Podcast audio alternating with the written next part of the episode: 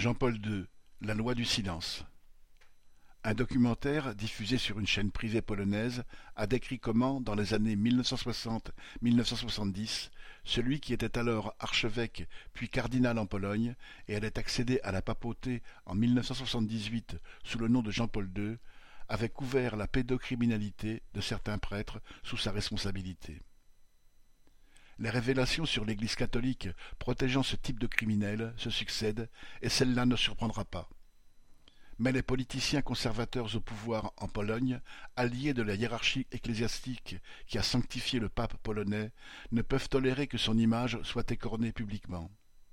Le ministre des Affaires étrangères a donc convoqué l'ambassadeur des États-Unis, la chaîne de télévision étant la propriété de Warner, pour se plaindre d'une citation guerre hybride contre la Pologne.